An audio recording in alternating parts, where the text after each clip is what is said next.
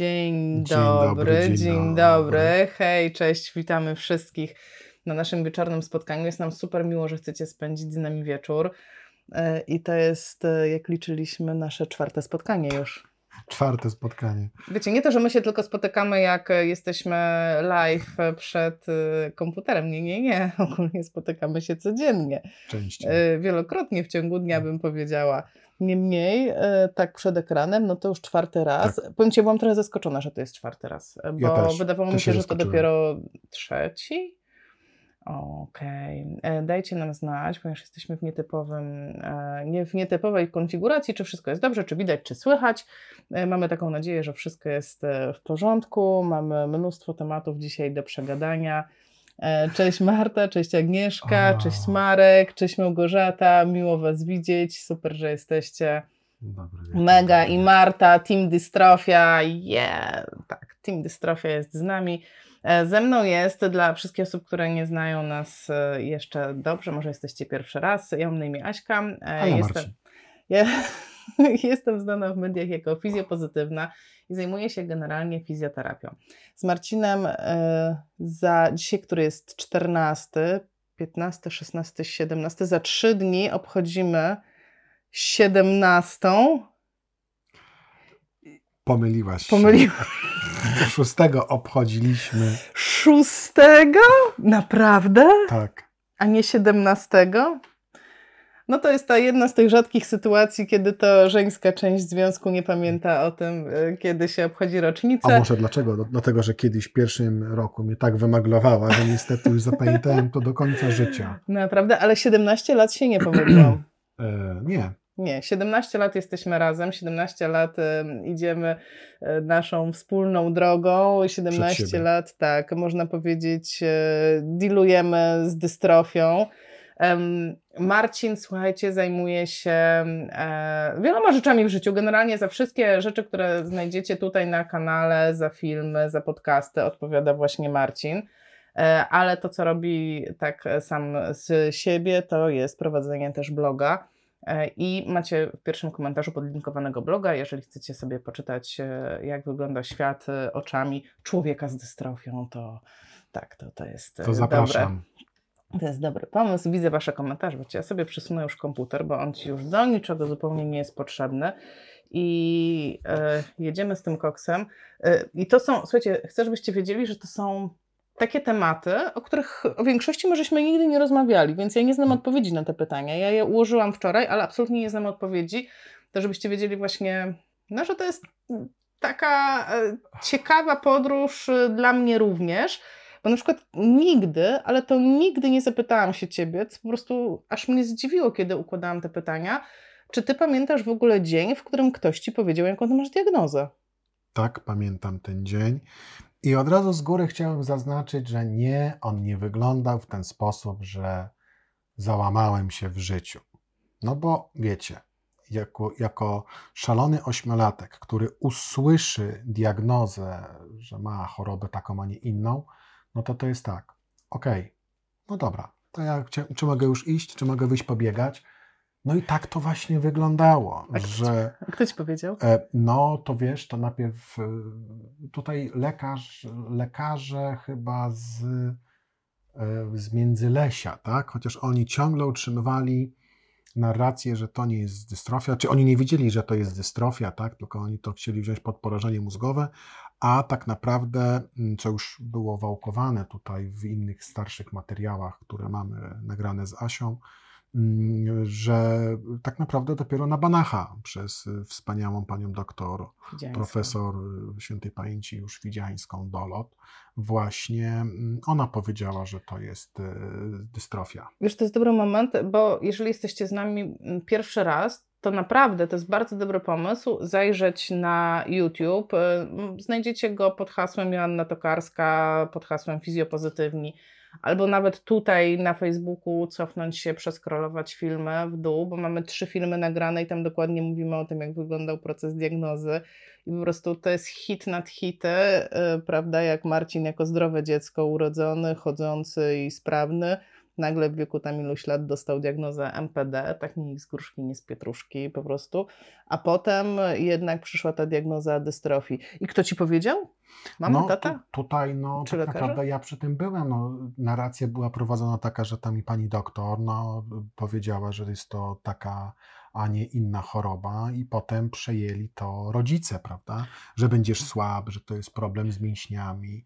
I tak naprawdę do, można powiedzieć, y, 21, 20 roku życia nie wiadomo było do końca, jaka to jest dystrofia, dopóki nie poddałem się tak na poważnie genetycznym badaniom.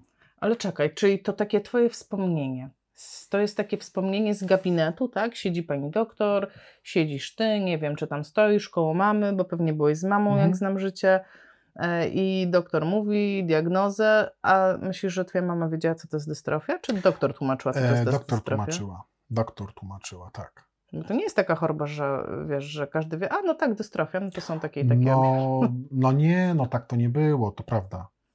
To, to, to jednak było, no mówię, no z tego co tak właśnie sięgam pamięcią, no to, że właśnie stałem koło, e, koło mamy i tam pani doktor po prostu mówiła swoje, że jest to choroba związana z mięśniami, że będziesz słabł, e, no i wiesz, no i tyle, tak? Tutaj na mnie to zrobiło no tyle wrażenie, że okej, rozumiem, no i czy mogę sobie wyjść pobiegać i tak dalej. No a co potem moja mama przechodziła, no to ogólnie rodzice, nie tylko mama, no to to już jest inna para, można powiedzieć, kalosze. A to nie było troszkę tak, że mm, ta dystrofia od razu się kojarzyła z Dishenem i było, taka, było takie założenie, że no generalnie mm, umrzesz szybko? To znaczy, wiesz Jak co, nie, nie było czegoś takiego, bo pani doktor e, absolutnie nie lepiły się, że tak powiem, mm, diagno, podstawienie mnie pod Objawy. Duchena. Mhm. nie lepiło to i się nie, to, to tak, nie. I no wiecie, no to szczęście i nieszczęście to jest takie, że ja miałem diagnozę na początku lat 90., więc wtedy no nie było internetu, nie było żadnych innych źródeł informacji, które są zgodne z nauką, czy niezgodne z nauką, tak? No nie było niczego, więc polegało się w dużej mierze tylko na zdaniu właśnie tutaj pani profesor, tak? Jakichś materiałów, które ona dała. Nie było tego bardzo dużo. No ja mówię, ja miałem takie szczęście, że trafiłem na wspaniałą panią e, profesor, która po prostu pokierowała mnie i no, uważam, że dzięki obopólnej, można powiedzieć, e, staraniom i pani doktor widziała, że my bardzo chcemy się starać i staraniom moich rodziców, no po prostu jestem gdzie jestem, tak?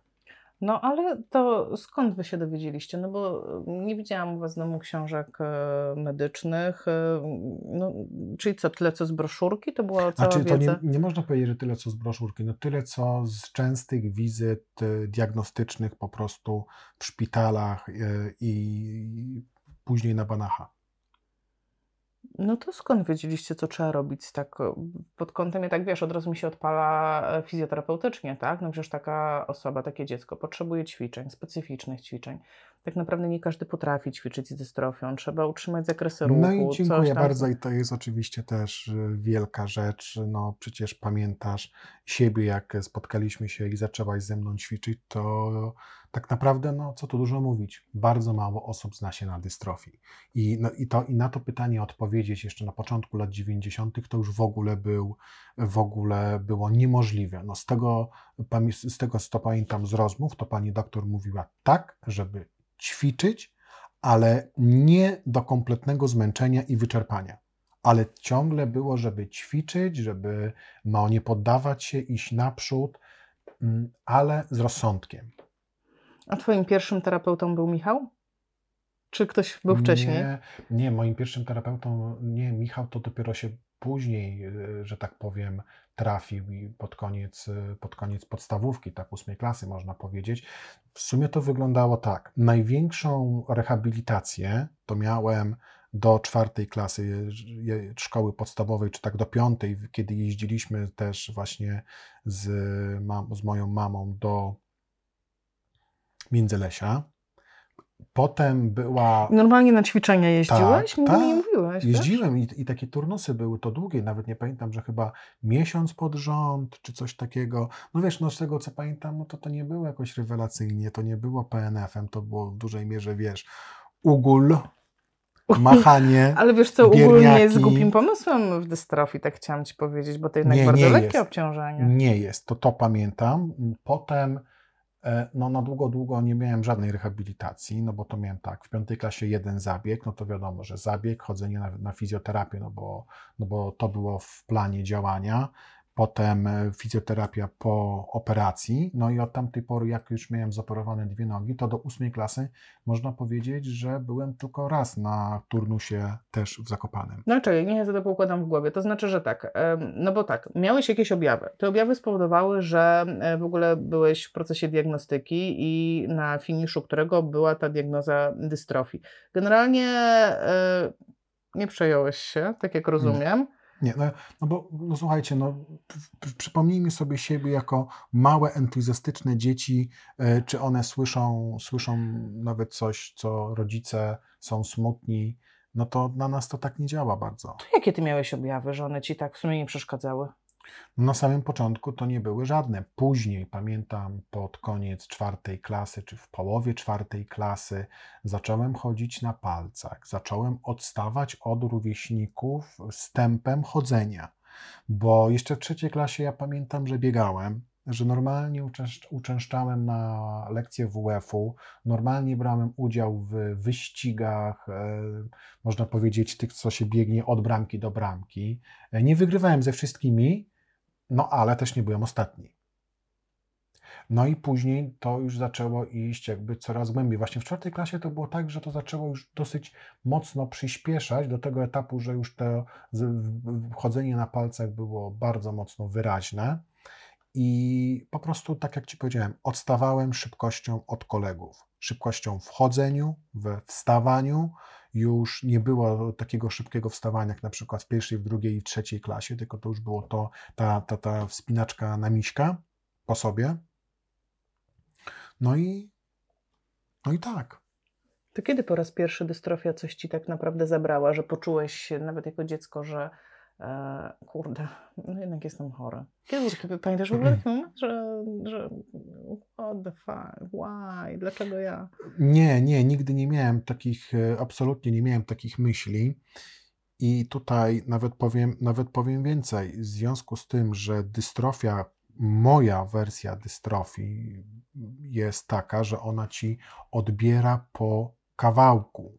Więc to nie jest tak jak osoby, co z wypadku, że pyk i od razu nie masz nic. Albo masz, albo nie masz. Tutaj ci odbiera po kawałku, więc mm, następowało to wszystko cyklicznie. No pierwsze co, no to tak jak ci wspomniałem, odstawanie od kolegów, wolniejsze wchodzenie e, po schodach głównie, tak? No przypomnijmy sobie, większość albo i niemalże wszystkie podstawówki w latach 90., no to Mhm. wszędzie schody, tak? Ja tak samo mówię, najpierw chodziłem do jednej miejscowości z podstawów, do podstawówki, potem był, i potem już do dużej, większej miejscowości i tam już były wszędzie schody, ze, schody do e, szatni i od szatni trzeba było chodzić minimum na pierwsze bądź drugie piętro. No i dawałeś radę, czy po Oczywiście. prostu powoli? Nie, dawałem radę, tak. Czwa, piąta, piąta, szósta, siódma klasa, ósma, tak, cały czas dawałem radę z tym. E, Czasami jak się nawet spóźnił autobus, bo tak, warto pod, powiedzieć tutaj, że ja dojeżdżałem do szkoły autobusem, rano szedłem na autobus. I wchodziłeś do niego? Tak, jak mi było ciężko, albo wiedziałem, że na przykład się spóźnimy do szkoły, no to ja już w momencie, kiedy dojechaliśmy, e, dojechaliśmy do szkoły, byliśmy już na terenie, trzeba było dojść od przystanku autobusowego do szkoły, to jakiś kilometr niecały. E, Jak już byłem na terenie szkoły, czyli na boisku, no to już ściągałem kurtkę i oddawałem plecak. Taki jeden kumpel brał kurtkę, a drugi brał plecak. E, Wtedy oni mi tą kurtkę, jeden kolega, wiesz, kurtkę powiesił na wieszaku w szatni, tak, naszej tam, co mieliśmy mm, w szatni, a drugi miał plecak i po prostu z plecakiem szedł, a ja wchodziłem na górę. No i tak się czasami spóźniałem i tak. I codziennie, ale to byliście tak umówieni, że każdego dnia oni czekali, czy to było tak jakby przypadkiem? No bo wiesz, od razu tak myślę, kurczę, gdyby nie przyszli. Nie, wiesz co, to było tak, że tak jak Ci wspomniałem, rano jeździłem autobusem, to był autobus szkolny, więc ja z tymi chłopak, z tymi kolegami czy z koleżankami, no to chodziłem do szkoły od e, zerówki, od przedszkola. Czyli po tak, od prostu przedszkola. byliście związani I tak, i wcześniej. my, się, i, my się, i my się znaliśmy, także nawet jakby nie było jednego czy drugiego kolegi, no to było pozostałych sześciu czy siedmiu. Nawet którzy się mniej lubili, no, na, na, na, znaczy inaczej, nawet jak się mniej lubiliśmy, no to e, do pomocy nie było czegoś takiego, że nie, daj mi spokój, e, ja nie chcę. Naprawdę? Tak, ale miałeś takie super wsparcie, no bo to tak brzmi ekstra, po prostu wręcz, no ja nie wiem, możecie nam napisać, czy dla Was to jest takie e, oczywiste, że dzieci w wieku tam e, wczesnych nastu lat, to tak sobie, czy nawet e, ośmiu, dziewięciu, tak, że, że sobie tak pomagają i jedno za drugim nosi Tutaj E, byłem, tutaj, nie, tu, tutaj byłem starszy, no bo tak jak, tak jak Ci wspomniałem, to te lata to już było od klasy piątej, czyli miałem tak naprawdę A, 11 wtedy. lat.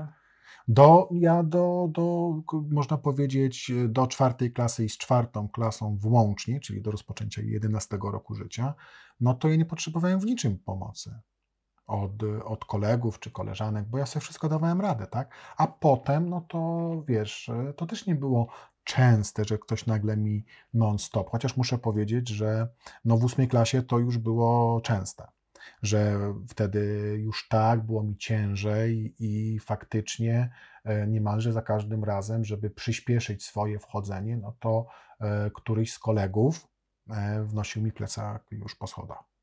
Oni to robili z przymusu, czy bo Cię po prostu lubili? Czy to było po prostu normalne? Wiesz co, ja chcę w to wierzyć, że to było normalne, ponieważ jako grupa dzieciaków wychowywaliśmy się ze sobą tyle lat, byliśmy tyle lat codziennie, no bo to jednak od poniedziałku do piątku chodzisz do tej szkoły i ja wierzę w to, że dla nich to była normalna sytuacja. Tak, może powiemy, my mieszkamy w dosyć małej miejscowości i powiem Wam, że na przykład dla mnie to było takie coś nowego, kiedy tutaj sprowadziłam się do Marcina, że tutaj wciąż, bo dalej tak jest, wciąż funkcjonuje taki model mm, sąsiedzkiej pomocy, wsparcia. Jak ktoś się zakopie, to przyjdą sąsiedzi, wyciągną. Nie, Mhm. tak jest, nie wiem, komuś coś się stanie, no to od razu też y, ci sąsiedzi się pojawiają niemalże znikąd. Tak nie można powiedzieć, że to jesteś sam jak palec i że po prostu zginiesz marnie, bo nie wiem, bo spadłeś z wózka. No ja teraz wymyślam, nie? Ale chodzi o to, że jakby coś się strasznego stało, to zawsze ktoś ci przyjdzie pomoże, że to jest taka też specyfika społeczności małej. No, ale też uważam, że nawet jakbyś mieszkał w społeczności większej, typu w dużym mieście, Warszawa, nie Warszawa, to też byś tam liczył na pomoc. Proszę cię, mieszkałam kilka lat w bloku i nie znałam ani jednego sąsiada wokół No bo, siebie. tak, no bo tak chciałaś prowadzić swoje ówczesne życie wtedy. Bo pracowałaś od poniedziałku do piątku, nie było ciebie, nie było tak, nie było to. I to nie było twoim jakby celem, tak? Wszyscy tak pracują. Nie, pracować Wszyscy można. tak pracują.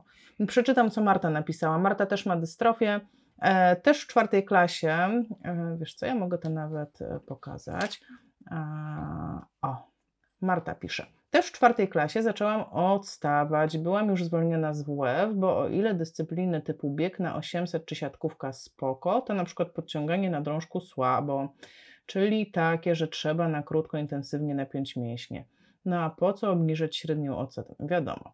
Chociaż uważam, że powinna być alternatywa, na przykład dyscypliny, które komuś dobrze idą, albo fizjo, a nie, że trzeba równać do normy. Ja się na przykład zgadzam z tym. Ja się zgadzam z tym, co pisze Marta. Yy, I chyba też poprawcie mnie, jeśli się mylę, ale wydaje mi się, że taki jest w tej chwili w ogóle trend, żeby dzieciaki oceniać nie, nie, nie, nie pod linijkę, tylko rzeczywiście do swoich własnych Możliwości. e, możliwości, więc ja tutaj zdecydowanie, zdecydowanie jestem e, team, team oceniajmy według możliwości. E, No powiedz mi, wszyscy Cię lubili, bo tak, e, wiesz, bo tak słodzisz, słodzisz, ja Ci powiem, a ja wiem, że Ty byłeś niezłe ziółko w podstawówce. Ja to wiem i w liceum i kurczę, no weź. E, I i chcesz mi powiedzieć, że to było tak słodko, że taki wchodził słodki Marcuś nastolatek do szkoły i był grzeczny i układny i wszyscy za nim te plecaki nosili, i ten, a ty miałeś same piątki i byłeś dobrym uczniem, tak to było? Nie. Znaczy nie, no ja przede wszystkim nie, nie jestem ciastkiem, żeby mnie wszyscy lubili i oczywiście w klasie też były tarcia, nie, nie z każdym kolegą się lubiłem, nie z każdą koleżanką się lubiłem. Więc było różnie, prawda? Na pewno nie była wykorzystywana moja choroba przeciwko mnie odnośnie, odnośnie k- kolegów i koleżanek z klasy. No, wiesz, no, co ty, jak, jak to można na to tak fajnie odpowiedzieć? Zawsze masz jakąś grupę kolegów, którzy, czy znajomych, którzy po prostu, no, z chęcią ci pomogą. Jedni ci pomogą, drudzy ci nie pomogą. No i to jest tyle w temacie. No, grzecznym byłeś chłopcem E, w podstawówce? No nie, no no nie byłem do końca grzeczny. Tam zrobiłem oczywiście, jak to podejrzewam, jakaś część z nas, kilka głupot, y, więc, y, więc no nie, grzeczny nie byłem. No, a wiesz do czego dążę? Bo pamiętam, że opowiadałeś mi o takiej sytuacji, że kiedyś ktoś, e, e, któryś z chłopaków, ale nie z twoich kolegów, że miałeś też takich, e, no, jak spotkałeś na swojej drodze łobuza, to on tam miał ochotę cię pyrgnąć, tak? No i tak było, tak. No tutaj to jest taka, można powiedzieć, prawda, ciemna strona społeczności szkolnej. Tak, w momencie, kiedy było się tam w piąt, byłem w piątej klasie wzwyż, to oczywiście było dużo więcej młodzieży niż, niż tutaj, bo to cała, cała większość, e, większość miasta chodziła tylko do dwóch szkół, były podzielone pomiędzy dwie szkoły, podstawówka. No i tak było. Ja też byłem nieustępliwy, pomimo że miałem no naprawdę mało tej siły. No i pamiętam właśnie w piątej klasie, jak to było, że jak tam oczywiście po takim zapoznaniu, po takim można powiedzieć mm, obwąchaniu się, no to każdy, jak to z młodych chłopaków buzujący testosteron, chciał się, prawda, od razu jakby spozycjonować im wyżej, im szybciej, to tym lepiej. No i no, też miałem taki epizod, że po prostu tam kilku właśnie chłopaków, oni zaczęli mnie pyrgać, ja im nie ustępowałem e, i zaczęliśmy się bardziej szarpać i wtedy pamiętam właśnie e, tą sytuację, jak koledzy, e, z którymi się znałem już tyle lat, prawda, czyli, czyli co chodziliśmy razem od przedszkola, to oni tam pamiętam, że zaczęliśmy się wszyscy przepychać. Tak, I- ale wiesz o co mi chodzi? Chcę podkreślić to, że to, coś, co jest niesamowitego. Ja mam nadzieję, że ty w ciągu tego live'a zdradzisz nam e, tajemnicę, jak to uzyskać, e, bo ja, ja na przykład ciągle e, tak jakby zachodzę mm, z takim pytaniem, jak to w ogóle, jak to jest możliwe, że osoba, która jest słaba fizycznie, która po prostu na przysłowiowe dmuchnięcie wywraca się, po prostu ekstremalnie słaby, a z charakteru, ja nie wiem, czy nie jest najsilniejszy człowiek, jakiego znam z charakteru. Po prostu to jest chodząca siła, to jest po prostu siła, nieustępliwość, wiara w to, że będzie dobrze, walka o lepsze jutro. No po prostu y, to jest kwintesencja Marcina i to, co ja próbuję dzisiaj z niego wyciągnąć, to w jaki sposób każda osoba z niepełnosprawnością, czy może pojawią się na live, czy potem będą oglądać rodzice dzieci z niepełnosprawnościami, w jaki sposób e, poprowadzić e, to dziecko, czy siebie samego, żeby osiągnąć chociaż, nie mówię, że taki sam stan, ale e, no generalnie znaleźć tę moc, bo, bo w tobie nie ma płaczu, w tobie nie ma załamania. Prędzej ja się załamuję z powodu zdrowia, wiecie, to jest taki hit. Prędzej ja się załamię z powodu zdrowia, niż Marcin się załamuje z powodu zdrowia. No, bo to tak jest, że medycy mają takie, takie stany, wiecie, no, czytamy się o jakiejś chorobie i zaraz tą chorobę mamy. I po prostu u mnie to jest No, ale ty też wiesz, totalnie też norma. masz, y, wy jako medycy też macie taką wiedzę, że po prostu wy znacie konsekwencje, których, prawda, ja mogę nie, zda, nie znać i nie zdawać sobie z nich sprawy, a wy, no, wiecie, tak? Także, no, to jest ta różnica pomiędzy mną a... Myślisz, że to może, myślisz, że to może być część tematu, że jak nie wiesz za dużo, to to jest na plus, że właśnie, żeby nie oczekiwać. Wiesz, to jest coś, co podkreśla Joanna Dronka-Skrzypczak. E, Asia prowadzi taki kanał o choroba. e, O, generalnie Asia choruje na SM i nie jest to tajemnica, nie zdradzam żadnej tajemnicy medycznej, po prostu e, Asia mówi o tym wprost i jest to element tego, o czym ona w ogóle opowiada w social mediach i nie tylko. E, I e, ona strasznie się buntuje. Wiesz, jest taka skala oceniająca pacjentów z SM-em i ta skala jest od e, tam 1 do 10 i generalnie jest taka straszna, że na początku chodzisz, wszystko dobrze, a potem coraz gorzej, coraz gorzej, potem nie chodzisz, siadasz na wózek, a na samym końcu umierasz, wiesz? I po prostu w tej skali, no tak jakby wiesz, że to jest skala do SM-u i wiesz, że na jej końcu jest śmierć. Ja się strasznie się buntuję, bo to jest, no to jest niefajne po prostu mieć w dniu diagnozy, kiedy ty jesteś chodzącą, pełnosprawną, funkcjonującą osobą i nagle dostajesz taką skalę, gdzie na końcu widzisz, zginiesz marnie, po prostu śmierć na ciebie czeka. I na przykład dla mnie taką chorobą y, była dystrofia, kiedy się o niej uczyłam. Wiesz, nie wiem, czy ci kiedyś mówiłam, ale chyba tak, że jak byłam na studiach i uczyłam się dystrofii, to mnie się mm, z takim życiem, z takim przeświadczeniem y, byłam, że to jest najgorsza choroba, jaka może się przytrafić człowiekowi. Naprawdę. Mówiłam ci o tym kiedyś? Chyba mówiłaś, ale no. ja po prostu tego typu rzeczy nie kolekcjonuję. tak, no właśnie, to jest ta różnica między nami. Ale no taka, taka jest prawda. A ty sobie z tym świetnie radzisz. Myślisz, że to jest właśnie część historii? Nie wgłębiać się za bardzo w to, co się może wydarzyć, a tak bardziej, no, nazwę to, żyć chwilą? No to powiem tak, no to zależy, co tak naprawdę tobie służy. Jedne, oso jedne osoby potrzebują do tego, żeby wiedzieć jak najwięcej o danej jednostce chorobowej i im to służy, ponieważ nie wkręcają się w mm, jakieś negatywne konsekwencje, tylko po prostu y, potrafią przeciwdziałać jakby, jakby mm, tym konsekwencjom, czyli po prostu wiedzą, co można zrobić, wiedzą, czego nie można zrobić i starają się jakby tutaj działać do tych najmocniejszych punktów, żeby przedłużyć czy chodzenie, czy jak najbardziej sprawne funkcjonowanie, tak? A znowu drugie osoby nie, drugie osoby się oczytają tych rzeczy i załamują się i zaczynają, wiesz, widzieć, e, że ojej, ojej, tak będzie, tak będzie, tak mam, tak i, i tak dalej, wkręcać się po prostu. Tak. Marta pisze, że mm, jestem, tego, e, jestem także tego zdania, że lepiej nieraz nie wiedzieć. Jak moja mama dostała udar, byłam przerażona, mając świadomość. No, to prawda, to prawda, to nawet jest e, taka, taka, taka sytuacja znana też fizjoterapeutom, że jak e, coś się dzieje osobom bliskim, to my tak, no kurczę, stresujemy się. Dobrze. A powiedz, no bo hmm, chłopczyk niepełnosprawny, słabo chodzi, taka bidula, no to chyba wszyscy cię rozpieszczali, nauczyciele, personel szkoły, chyba cię kochali. Nie, no jak nie? Nie, nie, nie, tak nie, tak nie było. Wiecie, no tutaj też warto powiedzieć jedną zasadniczą rzecz, że jako osoba z niepełnosprawnością ja miałem bardzo silną postawę. Kiedyś tego nie rozumiałem, o co tu chodzi.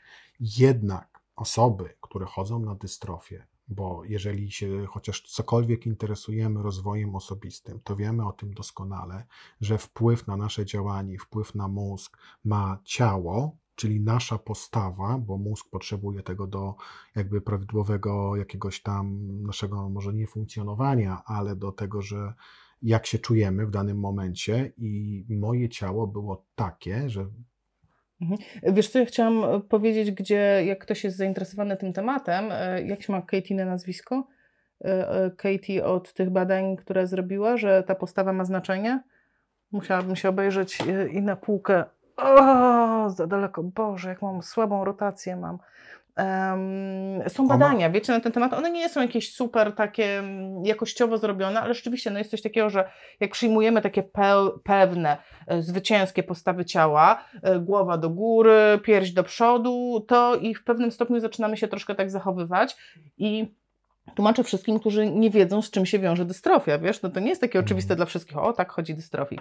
A dystrofik chodzi tak, słuchajcie, że wchodzi maksymalnie wyprostowany, z takim wręcz przeprostem i głowę do góry, no bo tak jest łatwiej łopatki utrzymać równowagę, tak, łopatki, łopatki ściągnięte, i po prostu jak my się poznaliśmy, pamiętasz jak pierwszy raz e, było coś takiego, że jak się poznaliśmy, wszedłeś na salę ćwiczeń notabene, to właśnie wszedł tak i, i właśnie jakiś taki tekst poleciał. Ta koleżanka tak powiedziała. Tak, że co, co tak, co tak, co tak no głowę zadzierasz. Po prostu to jest taka bardzo charakterystyczna postawa dla dystrofii i y, no o, ma już ją, no każdy dystrofik, tak, ona się nasila oczywiście z wiekiem, no ale jakby nie patrzeć, Marcin zawsze chodził z głową do góry, nie dlatego, że był taki dumny, tylko dlatego, że po prostu musiał, ale w sumie no, wyszło na to, że przełożyło się to, że jesteś taki wysz, dumny. Ale wyszło na to, że jest naprawdę w porządku, bo w różnych sytuacjach jednak, prawda, no niewerbalna postawa ciała to jednak szczytuje tu, no okej, okay, no jest twardy, czy, czy jakoś tam inaczej.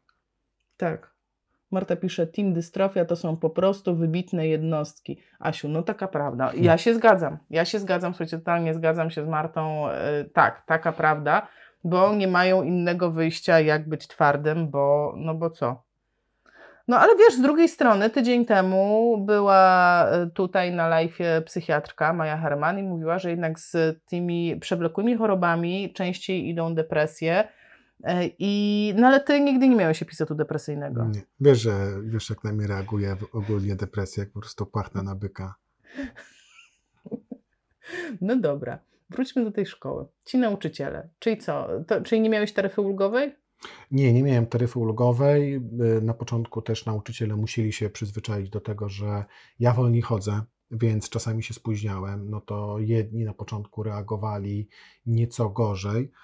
Jednak muszę powiedzieć, że suma summarum nauczyciele no, nie dali mi odczuć, tego, że jestem, prawda, inny, że jestem słabszy, tak? Co nie można powiedzieć na przykład o personelu innym szkoły, no to wiadomo, że Opowiedz chyba, o pani. E, chyba im niżej, to tym gorzej, tak?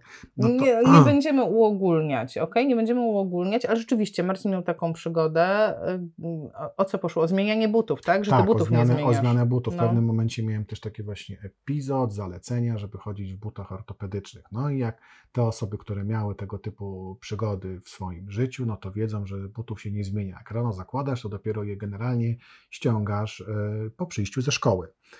No i tutaj miałem też taką właśnie sytuację, że najbardziej nie pasowało to po prostu paniom e, sprzątającym, tak, one zaczęły latać e, i po prostu można powiedzieć, że Mm, histeryzować, więc w pewnym momencie musiałem chodzić po nauczycielach, po dyrektorach, wicedyrektorach, y, żeby im powiedzieć, że dopóki nie uda mi się załatwić zaświadczenia, że muszę chodzić w takich butach, no to, no to po prostu no będę chodził, no bo muszę w nich chodzić.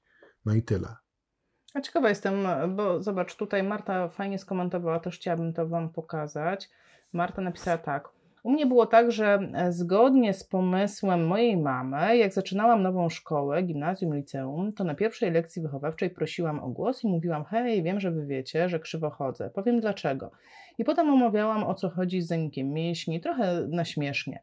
E, czego się można spodziewać, e, żeby nie zdejmować mi nagle plecaka, bo od razu się przewrócę przez zmianę środka ciężkości, bo miałam już hiperlordozę. Hiperlordozę, dla tych, co nie wiedzą, to jest taki właśnie takie przeprostowanie kręgosłupa, taka pozycja odchylona do tyłu e, że jak będę potrzebować pomocy, to poproszę. I miałam mega spoko relacje z klasą, nie byłam żadne, nie było żadnego problemu, czułam się częścią grupy, chodziłam na wszystkie imprezy. Chodziłeś na wszystkie imprezy? Głupie pytanie, ja wiem, że tak. Nie, na większość tak. Na większość tak, na większość chodziłem. Ale takie domóweczki. Ty, bo z tego, co ja kojarzę z Twoich opowieści, to Ty lubiłeś tak właśnie domowo, z, koleżan, z kolegami, albo pojechać gdzieś, tak. tak poimprezować w takim bezpiecznym gronie. Już studniówka to nie, nie, nie, nie, bo to już trzeba poloneza pociągnąć e, przed no tak, całą głupio, szkołą. tak głupio powiedzieć, nie byłem na studniówce. Y, swojej po prostu. No nie, no oczywiście no tam, gdzie prawda, występują tego typu interakcje, żeby tańczyć i, i tego typu rzeczy, no to wiadomo, że nie. To dopiero się rozpoczęło i jak na wózek siadłem, to można było po prostu no, tak. trochę tam, prawda, więcej albo w ogóle zacząć spędzać czas na parkiecie bez żadnych y, no, konsekwencji przewrócenia się. Mogę to opowiedzieć? Ja to opowiem, niech wszyscy wiedzą. Słuchajcie, jak poszliśmy na pierwsze wesele, na którym e, Marcin był na wózku, to było twoje pierwsze wesele na wózku. W ogóle to był hit, bo nie miał jeszcze odbojów, nie miał w tym wózku. Miałem, tych... miałem, miałem, miałem dwa odboje, jeden się złamał bodajże. tak, no bo tak szalał, ale ty wywaliłeś się do tyłu, więc było coś takiego, że właśnie nie miałeś tych odbojów, ja twierdzę. No. Ale w każdym razie, to, to nie jest najważniejsza część tej historii, bo najważniejsza część tej historii jest taka, że zostawił mnie samą na całą noc, bo wpadł w taki szał zabawy, bo było tak super. To chyba była pierwsza twoja taka impreza, że naprawdę mogłeś być na parkiecie e, tak, non-stop. No, tak, i nie byłem, prawda, zależny, można powiedzieć, od nikogo, no bo wszystko było na płasko, więc jeździć tak. sobie tym wózeczkiem, no to nie było problemu. Tak, i mega dobrze się bawiłeś w odróżnieniu ode mnie. No. Nie no, ja to rozumiem. Ja, żeby nie było, ja to rozumiem, ale to jest też taka dobra rzecz, którą można potem w odpowiednim momencie gdzieś tam wyciągać i e, rzucać argumentem, także ja nie mogę powiedzieć, żebym narzekała. A powiedz mi, a propos tego, co napisała Marta, też miałeś jakiś sposób na prezentowanie się w nowej szkole? Nie. prostu wchodziłeś Po prostu na biało i wchodziłem martwcie I się. wchodziłem i wiesz, no dziękuję, do widzenia. Na pewno się nie przedstawiałem, ani tak nie robiłem czegoś takiego. No ja nie, tak? Okej. I w liceum też miałeś taką pomoc? Bo już w liceum przecież nie byłeś ze swoimi kolegami chyba, Znaczy, tak? no nie, tak, tak. W liceum to w ogóle miałem już nauczanie indywidualne, ponieważ Mhm. e, szkoły w mojej miejscowości nie są absolutnie przystosowane, bo miałem pójść tam, gdzie właśnie ze swoimi kolegami do, do jakby przy, do innej szkoły, tak? Tylko, że tam było więcej schodów, no i musiałem wybrać liceum ogólnokształcące, gdzie do liceum miałem tylko wejście po dwóch niedużych schodkach. To straszne, że, że ciekawa jestem, czy teraz też tak jest, że osoba, która ma jakąś niepełnosprawność, no, wydaje mi się, że może tak być dalej. Ale pamiętajmy, to był początek lat 2000 y, i wiesz, ja uważam, że wtedy, prawda, tak samo jak i moja mama i myślę, że większość rodziców z tamtego okresu, no to stawali na głowie, żeby jak najbardziej dostosować, y, prawda, warunki nauki do ówczesnych realiów. No ale suma summarum, wiesz, dopiero teraz dostałam takiego olśnienia, że przecież jeżeli masz jakieś ograniczenia ruchowe, no tak jak ty, słabo chodziłeś, no to wyklucza cię to ze wszystkich szkół ze schodami, gdzie nie jest możliwa organizacja pracy tak naprawdę całej klasy Tak, y, bez, bez zmiany poziomów, więc tak naprawdę nie możesz decydować sam o tym, że na przykład bardzo chciałbym zrobić, y, nie wiem, strzelam, technikum, no nie wiem, księgowe. Strzelam, wymyślam teraz, bo musisz pójść tam, gdzie się dostaniesz fizycznie, gdzie wejdziesz. Tak, no przynajmniej wtedy tak było. No sądzę, że teraz e, no w związku z tym, że są ułatwienia dla osób z niepełnosprawnościami, więc może być łatwiej. No mam nadzieję, że są takie szkoły, że jest łatwiej. Bardzo jestem ciekawa, jak to wygląda. Po prostu mega, bo e, generalnie ja mam takie poczucie, bo rozmawiamy generalnie o tym, jak się mm, czujemy, jak ten mental człowieka, który zmaga się z jakąś niepełnosprawnością, wygląda. I na przykład ja mam takie poczucie, że im więcej mamy ułatwień w domu, czyli y, pierwszy przełom, podjazd, Mhm. taras, em, ten ogród nasz dostosowany dla Mhm. niepełnosprawnych. W ostatnich miesiącach e, podnośnik taki, który używamy w, z łóżka na wózek e, i na toaletę i na prysznic. E, Od czwartku mamy podnośnik, e, który w, przy pomocy którego e, wkładamy Marcina do samochodu, co jest po prostu awesome i superowe. I no dzisiaj mieliśmy taką śmieszną sytuację, ponieważ my sobie monitorujemy, słuchajcie, monitorujemy sobie sen. Monitorujemy sobie, mamy urządzenia, które monitorują, jak dobrze śpimy. I dzisiaj po prostu tak super obydwoje spaliśmy, tak rewelacyjnie i tak zastanawialiśmy się, czemu dzisiaj tak rewelacyjnie spaliśmy i doszliśmy do wniosku, że jest to pokłosie wczorajszego dnia, kiedy mm, nie robiliśmy relacji żadnych, ale to wam powiem po prostu osobiście, co żeśmy zrobili. Pojechaliśmy na pierwszą od wielu, wielu miesięcy taką po prostu przejażdżkę samochodem, wyjście do knajpki, poszwędanie się, tak, po prostu wyszliśmy na miasto, można powiedzieć. Tak. I to było takie super.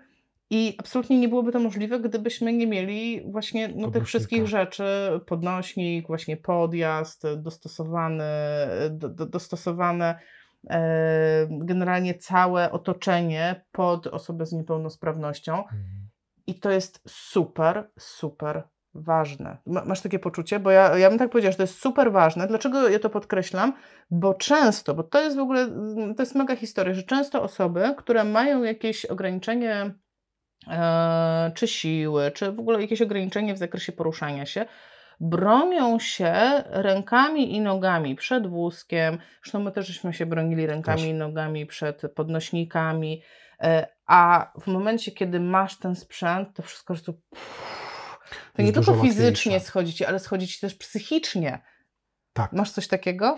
Tak, oczywiście, dlatego że, dlatego, że no, jednym właśnie z takich e, tutaj dręczących myśli, no to też jest to, że no, jak musisz chodzić i za każdym razem się prosić, prawda, i wiesz o tym, że otoczenie, twoje najbliższe, najbliższe osoby są po prostu coraz słabsze, żeby ci pomagać. I to nie jest ich wina, że one są słabsze, i to nie jest moja wina, że ja mam dystrofię. No, ale musimy się spotkać po środku i zastanowić się, jak to rozwiązać. I u nas tym rozwiązaniem właśnie są technologie wspomagające. Jest y, to podnośnik, który mamy tutaj właśnie w, używany w obrębie domu. I tak jak wspomniałaś, y, możliwość podnośnika i wejście do samochodu, bo też tak naprawdę wiesz, pół roku nigdzie we dwoje nie byliśmy, ponieważ ty masz Tak. e, Złamane złamanie, obo- złama- złamany, złamany obojczy, obojczyk, złamany tak. obojczyk. No i siedzieliśmy po prostu w domu, tak? Tylko wy sobie z Szymonem Tak. wyjeżdżaliście po prostu gdzieś. Dobrze. Koniec e, tych smutów już takich, co nie można, co można, e, ograniczeń. O podnośnikach my jeszcze będziemy mówić, także Mhm. jeżeli interesują Was takie tematy właśnie, jak to naprawdę działa, tak nie na reklamie, tylko tak serio, e, takie właśnie wchodzenie do samochodu bez dźwigania, no to obserwujcie dalej kanał, e, obserwujcie też Marcina strony, na pewno będą się takie materiały pojawiały. Tak. E, Tylko dajcie nam też troszkę czasu, my musimy też okrzepnąć z tym. Dla nas to też takie było po prostu wow Tak. i też coś nowego. E, A wracając do naszej rozmowy, bo no skończyliśmy na tym, że tak naprawdę do końca nie mogłeś wybrać szkoły takiej, jaką chciałeś, a mnie ciekawi coś takiego od strony ym, po prostu medycznej. Czy na przykład miałeś wpływ na to, jakie ty w ogóle masz terapię?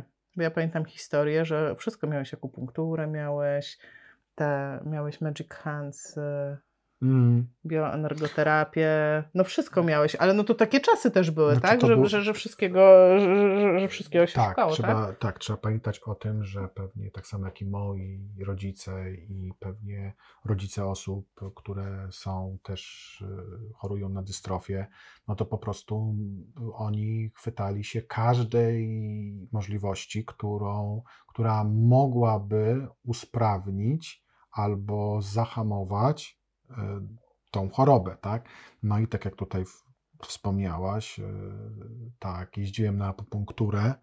Bolało? y, tak, to było nieprzyjemne. Nie lubiłem tego.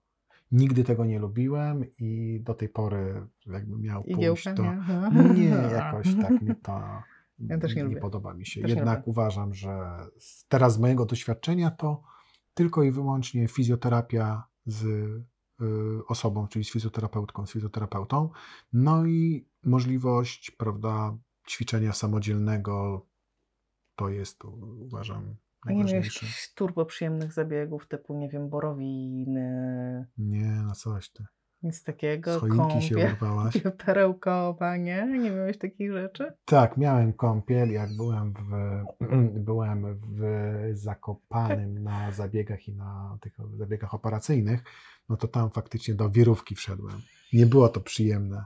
Ale, ale całościowej, czy którąś kończynę tam po prostu Nie no, wrzuciłeś? całościowo. Najpierw miałem, ja później powiedziałem do tego, do tego pana, co obsługiwał, bo on był taki w spoko gościu, też mój imiennik Marcin. I mówię, Marcin, słuchaj, ja nie chcę do tego włazić. Pudła, no to może nogi chociaż tylko zrobimy. No i on tam, że no dobra, to były, to były, wiecie, inne czasy, jak ja wszedłem na przykład tam w Zakopanym na stale fizjoterapii, no to po prostu, wiecie, no ja nie miałem dużego doświadczenia, no bo tam doświadczenie moje było tylko w, w Centrum Zdrowia Dziecka, tak? Dobrze mówię? Mhm, Dobrze, w tak. Międzylesiu. No a tam to już w ogóle były jaja, bo tam tylko po prostu e, nawet chyba nie miałem podwieszek, tylko miałem e, ćwiczenia, żeby podnosić nogę leżąc na boku, prawym, lewym e, i jakieś tam wygibasy na materacu i to tyle było z fizjoterapii. E, Fizjoterapeuci z Międzylesia opuścili czat właśnie. A to nie było, to nie było z Międzylesia, tylko to Ale było... Centrum ona- Zdrowia Dziecka to Nie, w Międzylesie. centrum, tak, ale w Centrum Zdrowia Dziecka ja poznałem, jak wygląda fizjoterapia. A, A- wrócili na czat. Właśnie tak, teraz wrócili. a w Zakopanym, no to, prawda, o, widać tam, oni wtedy no, mieli inne podejście, tak, no bo Inne czasy też były. No, to, tak po prostu, tak to zostawmy. Tak, po prostu tak to zostawmy. A tak z Twojej perspektywy, co w tej całej sytuacji chorobowej, no tak naprawdę no, nie najsympatyczniejszej sytuacji na świecie, co dawało Ci siłę przez ten cały czas? No uważam, że jedną z, z takich największych moich sił no to jest po prostu elastyczność i dostosowanie się też do możliwości. No bo czasami głową muru nie przebijesz, więc musisz się w jakiś sposób poddać tej sile, żeby, żeby się formować, bo w przeciwnym razie no po prostu urwie ci łeb. No co innego możesz zrobić? Może ja podam przykład elastyczności Marcina. E, Powiem Wam na przykład, że Marcin zje wszystko. W ogóle nie ma problemu. Ja nigdy nie miałam problemu, że coś ugotowałam i było niedobre. A nie, przepraszam, ciasto mi wypominasz. Kiedyś się odchudzałam i zrobiłam, O tak, ciasto marchewkowe. zrobiłam ciasto marchewkowe z przepisu pani dietetyczki. Ja nie wspominam go jakoś źle, ale to jest jedyna rzecz, którą gdzieś tam na No przestrzeni nie, jest, nie była za smaczna. Ona nie. E, Wspominamy e, tak może niesympatycznie, ale ogólnie na przykład z Marcinem nie ma problemu, że czegoś nie zje, że coś mu nie smakuje, że coś jest niedobre, coś, nie wiem, czegoś zabrakło. Ostatnio otworzyłam lodówkę, tam się wytoczyła taka kulka jak na westernie e, i nie było absolutnie nic i dojadaliśmy jakieś resztki i też było spoko i też Mhm. dałeś radę. Więc to jest po prostu taka totalna elastyczność i nie wiem, nie mam problemu z tym, że a dobra, trzeba zaczekać pół godziny na jedzenie, luz. Nie wiem, musisz, e, musisz zaczekać, bo coś tam. No to w ogóle, w, w, ogóle, w ogóle z czekaniem to chyba nie masz w ogóle żadnych problemów. No nie, bo to ale t- nie mam. To jest umiejętność, jak każda inna, której trzeba się po prostu nauczyć, tak? No pomyśleć sobie teraz, wiesz, tam czekanie na posiłek, czy to, to, to, to jest tak naprawdę pikuś. Prawda? No jak ja na przykład jak e, chodziłem, jeździłem samochodem i wyczekiwanie i wyszukiwanie osoby, która ma ci pomóc wyjść z samochodu, to był hardcore i to była też szkoła życia. Zaczepić obcą osobę, streścić mu najlepiej w 10 sekund, czego potrzebujesz, i żeby on to załapał i że- żeby on to zrobił. I no raczej w 70% e, się udawało. Że się śmieję, ale od razu przypominają mi się te wszystkie rzeczy. Ja przez większość tych sytuacji nie byłam z Marcinem, ale mieliśmy takie sytuacje, kiedy ja byłam już w zaawansowanej ciąży i nie mogłam go fizycznie dźwigać.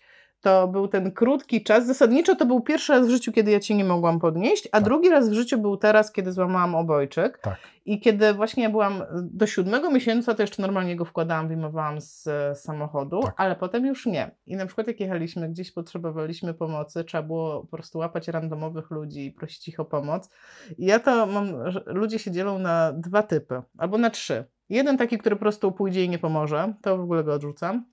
Ale taki, który pomoże, ale dowie się, oceni jakby czy da radę. My też wybieramy No też zawsze prawda. takich, e, takich e, no, osoby, które powiedzmy wyglądają na to, że mają siłę, żeby to zrobić.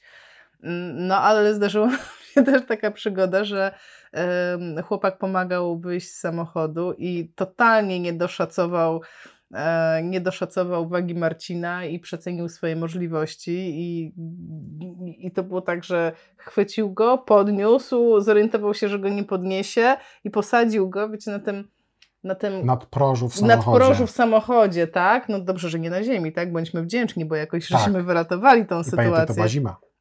No tak, tak, to była zima, środek Warszawy, jakaś w ogóle szukaliśmy e, ubrań w Ale bluzkę mam do tej pory, którą Tak. mi zgubiłaś. Tak, wiecie, bo ubrać się, no to jest też może temat na kolejny live, ubrać się mając dystrofię, to wcale nie jest taka oczywista rzecz, No ponieważ nie. im więcej masz ubrań na sobie, tym ciężej ci się poruszać, ale jeżeli chcesz gdzieś wychodzić, to potrzebujesz, żeby ci było ciepło, bo inaczej po prostu zaczynasz chorować, no i marzniesz, tak? No nie można być w cienkiej bluzie, bluzie kiedy jest tam minus 5 czy minus 10 stopni Celsjusza, więc no, to było wyzwanie. Wtedy pamiętam, jechaliśmy po kurtkę, czy po jakąś taką... Ko- Chcieliśmy, e, chcieliśmy kupić właśnie kurtkę i coś tam jeszcze. Tak. Okazało się, że e, w tym sklepie po prostu nie było tej Tak. odzieży, którą chcieliśmy i pamiętam, że jedną bluzkę kupiliśmy po Tak. prostu z, z merynosa termoaktywną taką którą masz ją. powtórzę jeszcze raz, że gdzieś mi zgubiłaś. Bo kiedyś było zimno w pracy i ja ją nosiłam pod koszulkę w pracy, bo to No były te pewnie. czasy, że w pracy nie dawali polarów. Ja A ja będę jak Sylwester Stallone na krawędzi biegał w podkoszulku, dam radę. Tak, no ale wczoraj dałeś radę bez swojego merynosa. No tak. I, A czy było plus A- 10, tak? ale nie plus minus. 10, ale też właśnie warto powiedzieć, ale to już jest chyba na oddzielny materiał, Tak. e, materiał, że właśnie przy podnośniku samochodowym, no to Tak, to opowiemy. To opowiemy osobno, o podnośnikach będzie osobno. A powiedz mi, gdybyś miał coś zmienić, gdybyś teraz dostał taką szansę, panie Marcinie, może pan zmienić jedną rzecz w swoim życiu e, z przeszłości. To czy jest w ogóle taka rzecz, że coś byś zmienił, coś byś zrobił inaczej? No wiadomo, że e, najprawdopodobniej jakbym na tym bardzo długo myślał, to bym chciał. Ale powiem Ci szczerze, w sumie jestem tu, gdzie jestem. Mam to, co mam. No i po co mi coś zmieniać? Jestem oburzona, bo myślałam, że powiesz. się pokitowało bardziej. Jestem, jestem oburzona, bo myślałam, że powiesz, wiesz, Asiu, jakbym mógł coś zmienić, to bym ciebie posłuchał i, i nigdy nie miałbym przykurczu w kolanie, bo bym codziennie rozciągał kolana. Na to faktycznie y, tak szybko nie wpadłem. E, tak, na to nie wpadłem, ale tak, jakbym miał, tak jak ty powiedziałeś, to tak, na pewno to, było, to byłoby niedopuszczenie do przykurczy, które są męczące. Na pewno. Z tym. Tak. Tak, jeśli, o, ja tak powiem od swojego fizjoterapeutycznego punktu widzenia, jeżeli jesteście czy osobami z nową diagnozą i to niekoniecznie musi być dystrofia, ponieważ wiele chorób przewlekłych, takich związanych z narządem ruchu, wiąże się z tym, że tracicie ruchomość w różnych stawach, albo na przykład Mhm. są choroby, gdzie e, tracisz ruchomość i jeszcze tak jakby zastygasz z biegiem czasu w jakiejś bardzo niekomfortowej pozycji. Na przykład są osoby, które tak zastygną w takiej na maksa pochylonej pozycji Mhm. do przodu. Są takie, które się totalnie powykrzywiają.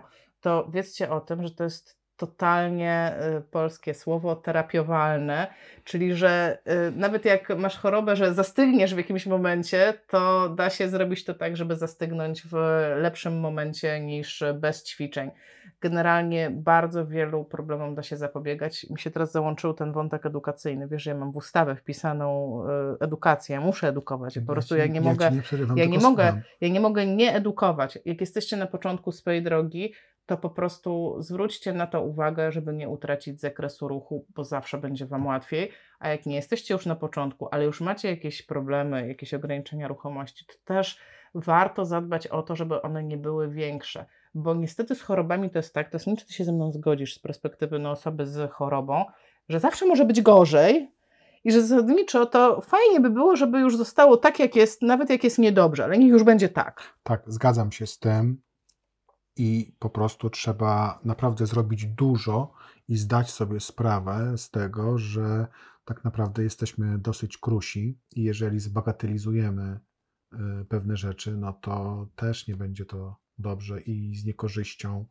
dla nas w dłuższej albo w bardzo długiej perspektywie, tak? Tak jak tutaj Asia wspomniała, że prowadzę stronę internetową, no to ja też tam mam wpisane właśnie mm, przykurcz kolana, tak? I tam też opisałem, opisałem, jak do tego doszło no i no, Tak. to nie jest fajne, tak?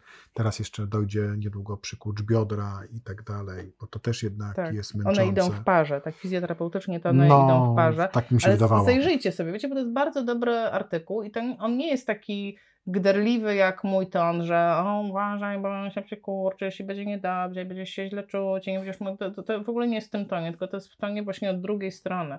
Co zrobiłem, co się wydarzyło, jak to wpływa na moje życie, co robię teraz, żeby nie było gorzej. Także ja Wam to polecam. No, Marcin, mam dla Ciebie takie grande finale pytanie. Jakbyś miał tu i teraz udzielić osobom, które może mają diagnozę, może mają bliskich z diagnozą, może, e, może niedawno się dowiedzieli, a może właśnie dawno, a sobie nie radzą. Takiej jednej porady, jak się nie załamać, jak żyć. Panie Marcinie, No. jak żyć? Na to pytanie to uważam, można byłoby napisać szereg książek i nie dałoby się uzyskać odpowiedzi, która by pasowała wszystkim. Jednak ja do tego podchodzę w ten sposób, że mm, przede wszystkim pierwszą rzeczą, jaką możemy wprowadzić, to jest e, powiedzieć stop swoim negatywnym myślom, temu charakterystycznemu dialogowi wewnętrznemu, który każdy z nas ma, tylko nie każdy sobie zdaje z niego sprawę i po prostu wziąć go i troszkę okiełznać, dlatego że jeżeli będziemy wszędzie widzieć, o Jezu, jest źle, jest źle, jest tragicznie, ja jestem beznadziejny, ja jestem, e, ja jestem taki czy owaki, no to przede wszystkim nie pomagamy samym sobie, tylko sobie wręcz szkodzimy i wtedy nasza wyprostowana postawa e, w dystrofii pomaga. charakterystyczna też nam tutaj za dużo nie pomoże, ponieważ będziemy staczać się coraz bardziej w dół, będziemy smutni i uważam, że jest to po prostu najlepsza recepta do posiadania depresji i innych stanów, które po prostu do tego będą nam szkodzić w dużo większym stopniu. Czyli jakbyś miał jedną rzecz e, doradzać, to by to było ucięcie szczekania, szczekanie do siebie. Wiecie, nie, nie wiem, bo ja Tak. nie wiem, czy wszyscy tak naprawdę znają to zjawisko, albo czy rozpoznają to zjawisko w głowie. To jest ta sytuacja, kiedy siedzisz i myślisz sobie, kurde, ja pierdzielę, ale beznadzieja, ja cię kręcę, jeszcze tu mnie boli, tam jest, ja cię kręcę, nie mam pieniędzy, Boże, a może, nie, ta praca jest straszna, nie, ta praca jest straszna, ten szef to jest jakiś po prostu nienormalny, ty wiesz, co on dzisiaj nawywijał? Tak. I e, rzeczywiście jest coś takiego jak takie dialogi wewnętrzne i im bardziej ten dialog jest taki, taki właśnie szczekliwy, Tak, natarczywy, taki tak. kłótliwy, nie? Tak, tak? tak. No to tak naprawdę tym gorzej dla nas. I rozumiem, że ty masz jakiś sposób, no to wiesz, już powiedziałeś, tnijcie dialog wewnętrzny, no to powiedz, y, bardzo dziękujemy Panie Marcinie za tą światłą poradę, ale jak to zrobić? No najpierw trzeba sobie w ogóle zdać sprawę z tego, że mamy taki dialog wewnętrzny, e, no i po prostu, no później, no co z tym można zrobić? No, nie wiem, no chociażby zatrzymać tą myśl. Czyli jak złapiemy się na tym, że zaczynamy do siebie szczekać, czy mówić negatywnie e, i, i tak dalej, no to po prostu jak zdamy sobie z tego sprawę, no to mamy możliwość, żeby zatrzymać tego typu potok, natłok myśli, e, no i Ale zastępujesz to czymś? Wie- Wiesz, że człowiek nie ma bezmyślności. Jak masz taki potok, to y, zatrzymujesz to? Bo ja mam ten sposób, mam taką myśl. To jest znany sposób. Na pewno jak tam osoby się interesują e, Znaczy tak, psychologią, to, to właśnie chciałem, może nie chciałem go za bardzo poruszać, no ale jak już to powiedziałaś, to, to trzeba No dobra, będzie. to tak, no generalnie jeżeli właśnie mamy jakieś natarczywe myśli, no to jest sposób, który jest e, bardzo znany, opisany jest w metodzie ACT, że właśnie mam taką myśl i e, dalej podkładasz tą negatywną, że jestem beznadziejny, prawda? No i nawet dla wzmocnienia tego efektu możesz sobie zamknąć oczy i po prostu mam taką myśl, że jestem beznadziejny. I zobaczysz, że po którymś razie nastąpi odpuszczenie tego, tej, tej dręczącej myśli, no i będzie lepiej, tylko musisz pamiętać o tym, że e, tego typu myśl na pewno powróci bo to są, to są powracające i ona powróci wtedy, kiedy nie będziesz się tego za bardzo spodziewał, czyli na przykład będziesz miał jakiś gorszy, czy miała gorszy poranek, bo się nie wyspałaś, Mhm. będziesz, y, wiesz, y, Tak. po prostu taka, jakby to nazwać, osłabiona, no i wtedy nie dość, że nie jest ci ok, to jeszcze ci, prawda, dowali ten Tak. twój wewnętrzny dyktator, że, że Tak, to wiesz, e, psycholodzy nazywają to, że masz mało zasobów w tym dniu. Nie wyspałeś się, głodny jesteś, wkurzony, nie wiem, e, coś cię boli, mało zasobów takich e, nie, no, z pewnością takie. nie- psycho, psycho jakichś tam. Jeszcze wiesz co, fajną mamy poradę od Marty. Marta radzi generalnie, żeby wejść w środowisko osób z danym schorzeniem, ale takich fajnych, od których można się dowiedzieć wielu rzeczy, które, których nawet nie ma w internecie, uczyć się in, na ich doświadczeniu. Wiesz co, I ja uważam, że to jest naprawdę spoko, e, pod warunkiem, że to są takie fajne osoby, że nie wejdziesz w środowisko nie, i się załamiesz, o nie, tylko nie Mm. to, tylko że o kurczę, jakie oni robią fajne rzeczy. Jak oni mogą, to ja też. Nie? Tak, Bo to jest ten dokładnie. klimat. Jeżeli tylko czujesz, że to ci pomaga, no to jak najbardziej po prostu to ponawiać. Tak. Mam nadzieję, że dzisiejsza nasza rozmowa dała wam, dała wam porcję wiedzy może na temat e, widzenia świata przez pryzmat e, osoby z dystrofią. Może jak macie w swoim otoczeniu takie osoby, albo może sami jesteście takimi osobami, to, że w jakimś stopniu pomoże Wam to y, radzić sobie, może lepiej zarządzać sobą w tej całej sytuacji, która nie jest sytuacją najłatwiejszą. Marcin, Ci bardzo dziękuję. Y, Też bardzo Live z dziękuję, Tobą Asiu. to zawsze, to zawsze przyjemność, wielka niewiadoma, niespodzianka, radość, zabawa, wszystko naraz. Także Też Dziękujemy bardzo wam bardzo. Dziękujemy bardzo. za to, że byliście i cóż, do zobaczenia. Do zobaczenia. Cześć. Pa, pa.